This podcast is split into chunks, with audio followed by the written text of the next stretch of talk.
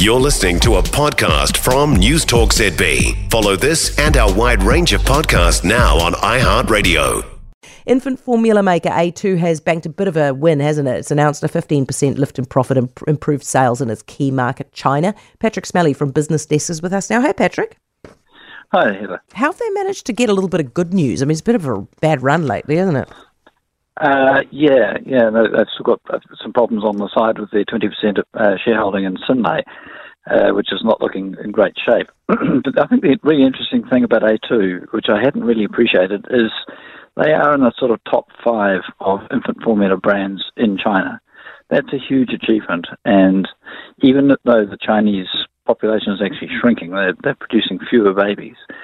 Um, there are still a billion people, more than a billion people living there, and uh, they are increasing their market share and increasingly confident about uh, cementing this position. They, they, need to have that scale in a market of that size to really be a serious player, and they mm. seem to be doing it, which is really interesting. So they seem to have walked away from Daigou, eh?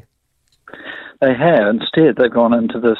Uh, what, what have been described as one's called uh, Little Red Book, funnily enough, uh, or Red.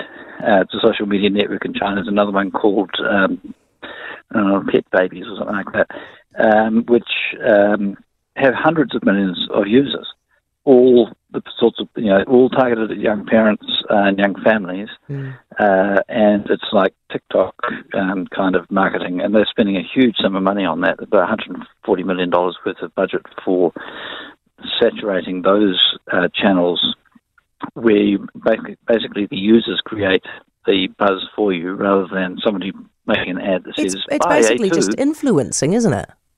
Yeah, but in a very sophisticated way in a very very large market, and one in which they are succeeding. So it's, it's very interesting to watch them do that. Yeah. Hey, um, what are you expecting from Air New Zealand? It doesn't sound like it's going to be flash, does it? Well, airlines are, are difficult businesses, and uh, there are a lot more um, airlines flying here now. The dollar's a bit weak, so it makes jet fuel expensive. I wonder whether one of the things that might be hurting them is domestic travel seems to be turning down, and I bet you that's partly government agencies mm. saying, "Oh, travel budget, there's something we can control." Mm. So, um, yeah, there's, there's quite a few things going against them.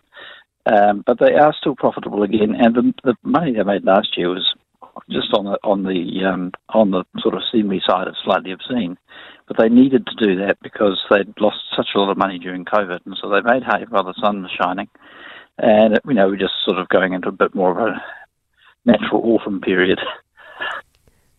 yeah, that's a fair point, actually. Yeah, Pattrick, thank you. Appreciate it. It's Pattrick Smellie of BusinessDesk.